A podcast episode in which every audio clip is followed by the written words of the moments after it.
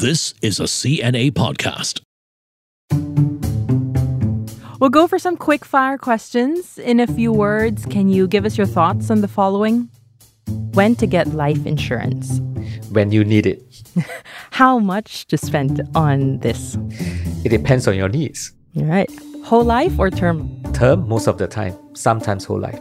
Investment linked insurance? Definitely no, no. The best trait of an insurance agent? Honesty.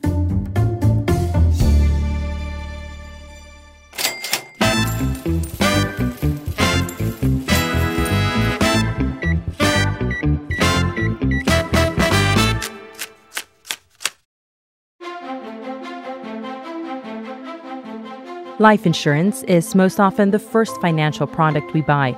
Sometimes, at the advice of a well meaning friend or insurance agent, it could feel like we can never have enough of it, while others caution against buying too much. But what's the point of getting life insurance? How much should we put into it? After paying for years and even decades, how much of a difference will it make in our golden years? To discuss this, we're joined by wealth advisor Christopher Tan. He's the CEO of Providend. Chris, thanks so much for joining us. Insurance is such a huge topic, and we won't be able to cover everything, of course, in one episode. So today we'll focus on life insurance because mm-hmm. there are people who don't have enough insurance. And I know you've said elsewhere that it's possible for people to be overinsured. Mm-hmm. So, can you break down the key points that we should know about life insurance? Yeah, I don't think just in Singapore, but in many parts of the world, I think a lot of people buy insurance without first understanding their need. They buy the insurance product and then they start to ask themselves whether they really do need those products. I've always believed before we buy our insurance, we must first ask how long we need the insurance, and then we ask how much we need before even deciding what kind of insurance we should buy. So that's the first step that we should really take and not everybody needs insurance. Really? Yeah, because at least for insurance that replaces your income upon your demise or upon disability or upon, say, a medical crisis. For example, if you have no dependents, well, you might not need an insurance to replace your income loss in the event of your demise because if you're gone, there is really no one that depends on your income. So you might not need death coverage. So these are some of the considerations before one even decide to buy the insurance out there. How do you determine what your need is? Because you mm. mentioned that first you have to understand your need when deciding what type of life insurance to get. So the first thing that a person must determine is how long do you need the insurance? That's the first step. Mm-hmm. Right? So if you are buying insurance to replace your income loss, whether upon your demise or upon a disability or a medical condition, you don't need your insurance forever. You only need it for a period of time. You only need this kind of insurance until your planned retirement or when you have no more dependents, whichever is later. So let me give an example. So let's say you plan to retire at the age of 60 years old and your children will only be financially independent from you, say, when you are 65 then you need insurance to cover for income replacement until 65, whichever is later. Right? So let's say you plan to retire at 60, but your dependents will already be financially independent from you at your age of 55 years old. You will need your insurance until 60, whichever is later. Now, why do I say so? So, assuming today I'm not financially independent yet and I'm 50 years old, let's say, right? And I'm still working. My kids, mm-hmm. let's say, they're still depending on me for an income. And if mm-hmm. death occurs, or if I'm disabled and I can't work anymore, or if I've got mm-hmm. cancer, I need to be in hospital, I can't work anymore. So my mm-hmm. family loses my income and my wife isn't working. Mm. I need to make sure that I've got sufficient insurance to replace that income loss until my children they are on their own. But let's just say that today I'm already 65, I'm retired, I'm not working mm. anymore. I don't have an income, and my children they are all working. And if death occurs to me, think about it, right? I'm not earning an income in the first place. Mm-hmm. There is nothing to replace. And because I'm retired, I've got a sum of money. My wife doesn't need my income. In fact, my wife will be very happy that I'm gone because I don't think she'll be I'm- happy. I, I'm just joking, but you know what I mean, right? There's some of money that was meant for both of our retirement. She can now have Yeah. it all for herself, right. With sadness, of course, with tears in her eyes, she'll take the money. just for about a month, and then she'll be jumping for joy because she can have the money for the rest. I mean, her standard of retirement lifestyle just went up double. Right. right? Yeah, but joke aside, I mm-hmm. think we first need to decide how long we need the insurance coverage, and mm-hmm. not every situation you need insurance mm-hmm. coverage for your entire life. So basically, it sounds like you need life insurance as long as your kids depend on you. That's how it sounds to me. Yeah, so I would not say just your kids, but anyone that hmm. depends on you because some Parents, people they may still have parents, yeah, they may oh, have relatives. So as long as you have no more dependents mm-hmm. and you are no longer an income, if you think about it, there is really no need to replace any income anymore. And so you don't need insurance at a point in time. Right. So you also have to take into consideration how old your dependents are, your kids, your parents, and how long you want to be protected for in an event that something happens to you. That's right. So if you have children, then we always say it will be when your youngest dependent mm-hmm. becomes independent. Wow. Yeah. Feels like a long time for me. All right. Well, you'll come very soon. That's an interesting point and an interesting perspective because a lot of times we buy life insurance and we pay these insurance policies for years and even decades and we wonder what is it really for so can you think of an instance when insurance has helped someone greatly at some point Yeah. So you see, going back to first knowing how long you need the insurance now, that's very important because if we realize that in most situations we only need insurance temporarily, we will buy mm-hmm. insurance correctly. Most people in Singapore, although I think it's improved now, I think we go on and buy this thing called a whole life insurance. Mm-hmm. Right now, a whole life insurance is an insurance that covers you for your entire life. It's very expensive, but it may not cover you adequately because the premiums are very high, but the coverage may not be very high. Now, if you buy that kind of insurance, you may be paying a lot, but you are not covered adequately. And so when you need the insurance, you may not have enough. I know I'm answering your question a long way because I need to mm-hmm. set the background.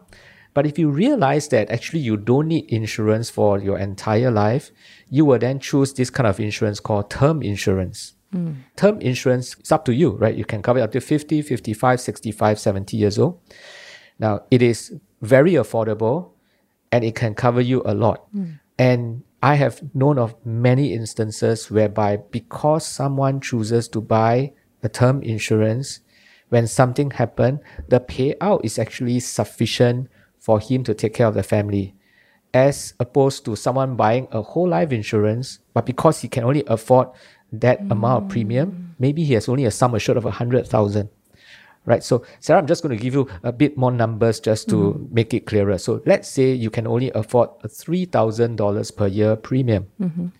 And because you want to buy a whole life insurance, well, you can only afford a 100,000 cover, sum assured, which is, well, that, that's about how much it costs on average. Mm-hmm.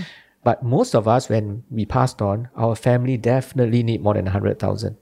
So you may not cover yourself enough. However, if you have gone to use this $3,000 to buy a term insurance, you would have been covered with, say, about 2 million sum assured. Oh, so it means you get 2 million Yes. in an event that something happens to you. I mean, your family gets 2 million. That's right. Okay. So your family has at least enough insurance to actually take care of themselves, right? So that's the importance of buying the correct insurance. And how much should we be insured for? Because you gave a difference between you know, someone who's insured for 100,000 versus 2 million. Mm. How much should we go for? Well, it all depends on your needs and it all depends on how much income you want to replace. So let me just go through it systematically. Mm. So if you are buying insurance to replace your income upon your unfortunate demise, mm. so let's say your family needs $3,000 per month of your income. Mm-hmm. Even though your husband is working and he's contributing, but your family still need that $3,000 of your income even if you're gone. Mm. So let's take 3,000 times 12, that's 36,000 a year. Mm-hmm. And let's say you need to replace this family income for the next 20 years. until your youngest dependent becomes independent. Mm. So that would be 36,000 multiplied by 20. That makes it about 720K.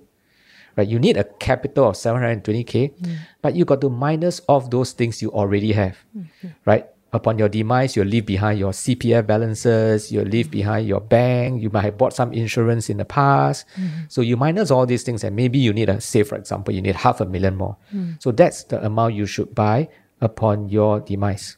Now, disability income. Now, disability income, well, in the market today in Singapore, the most you can cover yourself is up to 75% of your income. Mm-hmm. So if you earn 10,000 a month, the most you can buy is 7,005. And so if you are disabled, the insurance company pays 7,005 a month. Mm-hmm. Now, if you are buying insurance to replace your income loss upon you being medically ill, like cancer, heart attack, usually we will suggest that the amount you should buy is about three to four times of your annual income. So if you earn $100,000 a year, you should buy about 300 to 400,000. Now, why three to four years? Because the number one killer in Singapore is actually cancer. And in that three to four years, usually the patient will need to go for chemo, radiotherapy, can't work. So that three to four years, if you have got a lump sum to give to your spouse, your spouse can still cope with the family expenses. You can focus on your recovery. Three to four years later, you either survive or you don't survive. If you survive, you can go back to work. If you don't, your death coverage will come in. So at least about three to four years of income replacement in the event of a medical condition. I see. So is that different from the life insurance? Yeah, so all these things that I've mentioned is generally categorized under life insurance. I see. Okay. Yeah. So life insurance would include things like buying insurance to cover for death, for mm. disability, for mm. critical illness. They are all under the mm. umbrella of life insurance. And then, of course, we have another category called hospitalization insurance, mm-hmm. which would be like our MediShield Life, mm. our integrated shield plans. Mm. Yeah, that's hospitalization insurance. Mm. Yeah. Hi, I'm Steven Chia, and I host the new season of our podcast, Heart of the Matter. Join me in getting right to the heart of the headlines as we speak with experts and newsmakers to delve deep into the most talked about news developments. Look out for our episodes wherever you get your podcasts.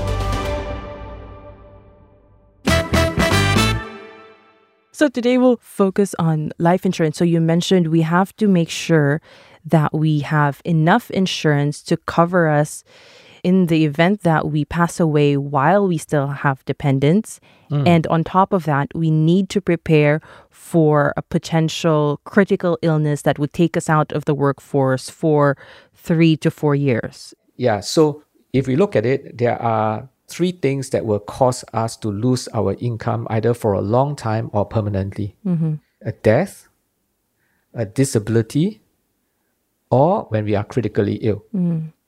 These three things, if it happens, our income will be affected either for a prolonged period of time or permanently. Mm-hmm. So this is why I say that well, we need to consider how long we need this coverage if one of these three things happen.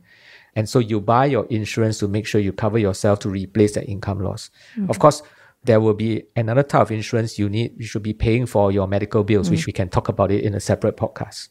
It sounds like we're preparing to die.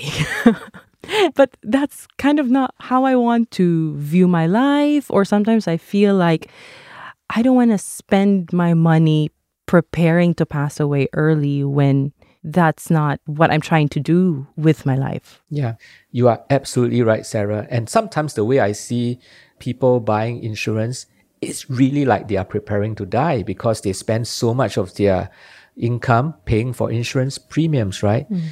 So you're absolutely right. And that is really the wrong way to use insurance. Insurance is a contingency plan. You don't want to use it if you don't have to use it. Mm-hmm. Your main financial plan is an accumulation plan. Mm. So as we earn our income, yes, we enjoy our lifestyles, but we always know that we need to set aside some to accumulate towards the day whereby we can no longer work, like retirement. So we save and we save and we save, we earn money, we save. But what can cause this plan to fail? Mm. Well, the minute our income stop, our plan fail. Mm. And insurance, when you buy them, is for the purpose of replacing the income so that your plan can still succeed with or without you. That's the purpose of insurance. It's a contingency plan. Mm-hmm. And we should not spend too much money on a contingency mm. plan. The analogy I use is like fire extinguishers mm-hmm. You don't buy a lot of fire extinguishers and you put all around your house, right? So if you have got a hundred thousand renovation budget, imagine someone comes to you and say, "I'm going to spend seventy thousand dollars on fire extinguishers because I'm so afraid." And then mm. you'll be like listening to this story and you're like thinking, "Are you crazy? You spend seventy thousand on fire extinguishers? Mm. You should be spending very little, but you buy enough fire extinguishers so that if something happens." Well, you can use a fire extinguisher. Insurance is like that. Mm. You try to buy as much insurance as you can, but spend as little as you need. So that's why we talk a lot about term insurance because mm. this is the kind of insurance that you don't have to pay huge premiums, but you will cover yourself sufficiently. You make an interesting point. This is separate from us trying to grow our money. So this is not a retirement plan. Nope. We cannot expect this to fund our future when we are older and we pay this just in case something happens. That's right. So the way we looked at insurance is that it is not a saving instrument. It is not to be used for investing. Mm-hmm. Because if you really want to save and invest, there are many other better instruments to use. Mm-hmm. Insurance is a very expensive way to save and invest. Mm-hmm. I remember when I got my first job, mm. I was told, you know, it's time for you to pay your bills and it's time for you to buy life insurance. So now looking back, I mean, I didn't have dependents then. And now I wonder, what was that life insurance for? Or what's that I'm paying for? A lot of young people, when they graduate, they're always told that you should buy your first life insurance. Yeah. Not necessarily that's the correct advice, right? I think the first insurance, if your parents have not already bought them for you, is a mm. hospitalization plan. Mm. Right? As a responsible working adult, if you fall sick, you want to be able to pay for the bills yourself. But other than that, if you think about it, if you're a fresh graduate, mm-hmm. if you passed on, your parents may miss you emotionally, mm. but they are not going to miss your income. You have no dependence, right? So mm. actually, you don't need all those life insurance that replace your income. So it shouldn't be the first thing that we buy then. Absolutely. Yeah. The income replacement should not be the first thing that a young people need to think about. Mm-hmm. It's more the medical that they first need to think mm. about. So, what about those who have dependents, hmm. whether they're kids or elderly parents? How should they start then? I mean, you mentioned how much we should look into, how much coverage we hmm. need. Where should they go and how should they go about this? Yeah, so it's the same thinking process. So if I have got a set of parents that I need to take care of and I've got hmm. young children, the first thing I need to ask myself is when I'm gone, how much income do I still want to give to them? And then I calculate the capital amount that I need minus whatever I already have. The gap is really the amount that I need to buy.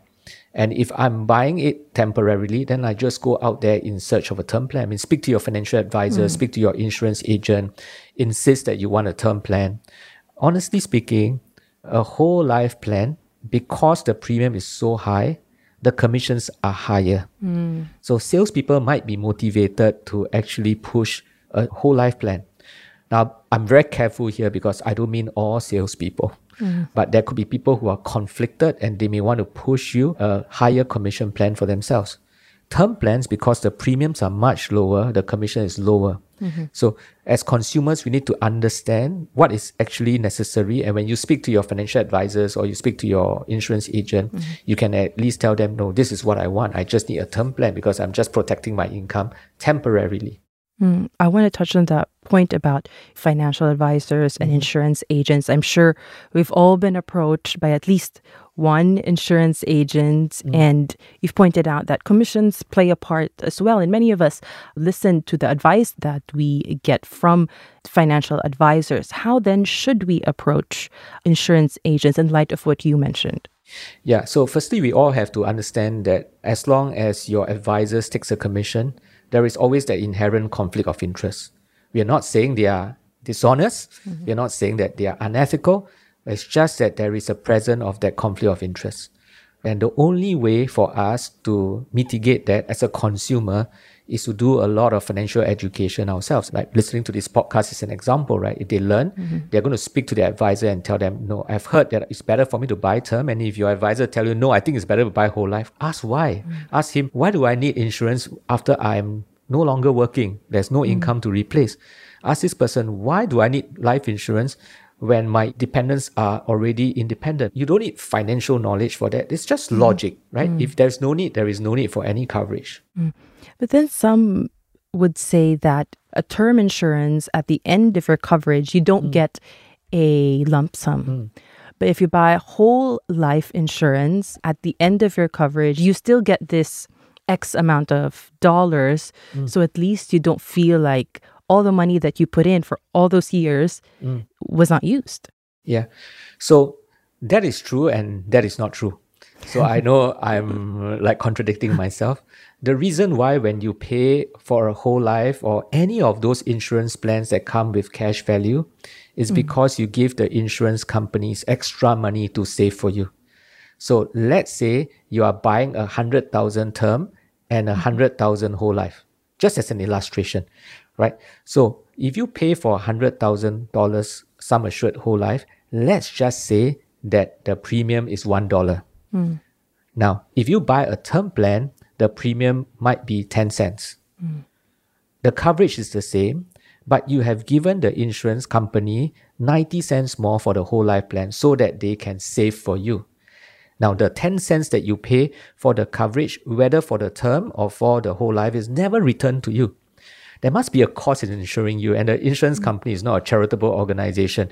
They will take away that 10 cents, right? Mm. So, the only reason why you are getting some money back from whole life is because you pay the insurance company the extra 90 cents. Now, you can do the same with your term plan. You pay 10 cents for the term plan, and with the 90 cents that you avoid paying, mm. you can actually go and save it yourself or you go and invest it. Now, I've heard some people say that, yeah, but I do not know how to invest. I do not know mm-hmm. how to save. Or advisors will tell me, yeah, but not every client is like that. They don't know how to save, they don't know how to invest. But that's the job of the advisor, right? The same advisor that advises you hmm. on insurance, surely is also his job to teach you how to save and invest. And even if you are not a risk taker, there are many safe instruments out there, bond funds, for example. And in this period where inflation is high, Singapore savings bond, for example, hmm. Singapore government securities, for example, there are plenty of options. And it's great because when you buy a whole life and you don't like how the insurance company is performing for you, mm-hmm. the bonuses that they declare is low. The problem is you cannot terminate it because you mm-hmm. terminate it, you lose money. But with a term, if the investment part is not doing a good job for you, you can always change it. You have full flexibility. Is this something that we have to keep tweaking along the way? Should we keep reviewing our insurance products to make sure that we have enough, or can we kind of do it one time and forget about it? Yeah. So the product, if you do it one time, you can forget about it. So you don't need mm. to buy a term and you keep tweaking the term. No, mm. there is no need. It's a very simple term. But you know, Sarah, because our life change, we are at different life phases. Sometimes we may have the birth of a new child. We may be earning more income and there is a higher income to replace. Mm-hmm. Things like that. Things change. And so because things change, our needs change. The amount of our coverage may change. Mm-hmm. And that is when you need to review your coverage to see whether, firstly, you have enough coverage and whether you are covering for the things that you need to cover. For example, when you first graduate as a student, you may not need death coverage because if you die, you don't affect anyone. Mm. But as you move into marriage life, then you need to review and realize that I need mm. death coverage now because I have dependents, right? Mm-hmm. So you review regularly for needs that may change. But once you buy a term insurance to cover for it, you don't always have to go and mm. try to tweak the term and all that. That's not necessary. You know, I've heard too that it's better to buy insurance when you're younger. Hmm. They say you're going to regret this if you don't buy now and you end up buying whatever is offered to you. Hmm. From what I'm hearing from you, it sounds like we shouldn't buy life insurance for our kids then. Because you mentioned some of us may have gotten some kind of insurance product by our parents. And as parents, sometimes we think, should I do something like that for my child? What would you say? I think in financial planning, there is always a priority of needs. Hmm. Why is there a priority of needs? Because we all earn that limited $1. dollar. Mm-hmm. So if I earn that limited $1 a month and I spend all my money buying things that I don't need, mm-hmm. I end up having very little to accumulate for the future and live a life right now. Mm-hmm. So if you think about young children, right? When a child is first born, is the first priority to buy a whole life cover for the kid? No. Because if the kid dies, he's not going to affect me financially, right? Hmm. So the first insurance I need to buy for the kid is medical. I need to buy hospitalization hmm. plan. I may need to buy a critical illness plan, but I surely do not need to buy a plan to replace income loss. Hmm. Now I know parents, because of the love for the children, will say, "Yeah, I just want to start this person Yeah. correctly." And then at 21 years old, I will give the plan to him, you know, and all that, right? Yeah. Now, not wrong, but is this the priority right now? Mm. So you might want to say, let me buy those things that are necessary 1st Mm-hmm. After I buy all the necessary insurance, the next thing is I should start saving for my children's education. That's the next priority. Mm. And then after that, whatever excess money I have, I should save for my own retirement. That's an important priority. Mm-hmm. And then after that, the next priority is I need to live a life right now. Yeah, Right? that's important. Yeah, that's important, right? And Yeah. after I have set aside money to live a life right now, then I look at myself and say, do I still have spare cash? Right. And if I have spare cash, then I go and buy those things that I may not need it right now, Mm-hmm. but I don't mind buying it out of love for the child. So we have to think like that. What happens though if you realize you've bought too much insurance Mm-hmm. and now you're thinking, man, I'm still paying for things I don't really need Mm. and I feel like I'm locked into this plan. Uh, What do I do? Yeah. So my experience is most Singaporeans buy too much insurance in terms of premium payments. Okay. but they might not be coverage sufficiently. So when we say buy too much, I don't mean that they are over covered. It's they buy the wrong sort, the premiums are just too high. Now, so what do you do? Now, I think it's a complicated process, but you need to sit down and ask yourself firstly whether you can still afford those premiums. Hmm. Secondly, whether you need more coverage. Now, if you need more coverage, but you can still afford those premiums, don't terminate because early termination usually means you lose money. Hmm. Then you got to buy some more insurance, but please now buy the right ones. Hmm. But if you need more coverage, but you have no more money to buy because your existing insurance is so expensive already, hmm. then you need to sit down with a trusted advisor to restructure your insurance. The insurance that you have bought, find out whether you can go back to the insurance company and lower the premium payment. It's possible. Okay. You go back to the insurance company, you tell them, I want to lower my insurance premium so the coverage will also drop. Or you can say that, well, I really don't need this insurance anymore. If your child is old enough, mm-hmm. assign the policy to the child, your children continue to pay for you. Mm-hmm. Or you may say that I really don't need this insurance anymore. I want to terminate it. Well, there are now third party buyers that buy insurance off the secondary market. Mm. That's one consideration. Or if all these choices they don't work for you, then finally you terminate. But terminate insurance is a very serious step to take because sometimes after terminating you cannot buy anymore. So please sit down and work with a trusted advisor before making that decision.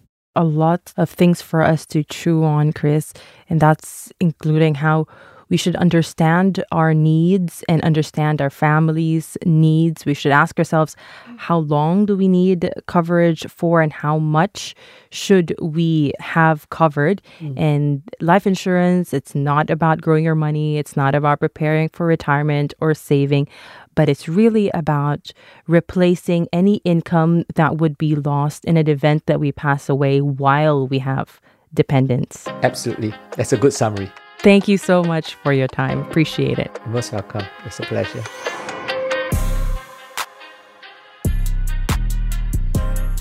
You've got the basics down, and next week, Chris returns to talk about the most important insurance everyone needs to have medical insurance. The team behind this podcast is Jacqueline Chan, Audrey Wan, Daniel Lee, and Crispina Robert. And you've got a refreshed slate of audio material you can listen to on your commute or your workout. Go to the CNA website or app, look for the listen button, and subscribe to the podcasts you like. If you have thoughts, ideas, or even stories you'd like to share, please write to us. The details are in our episode notes. Till next time, this is Sarah Caldine.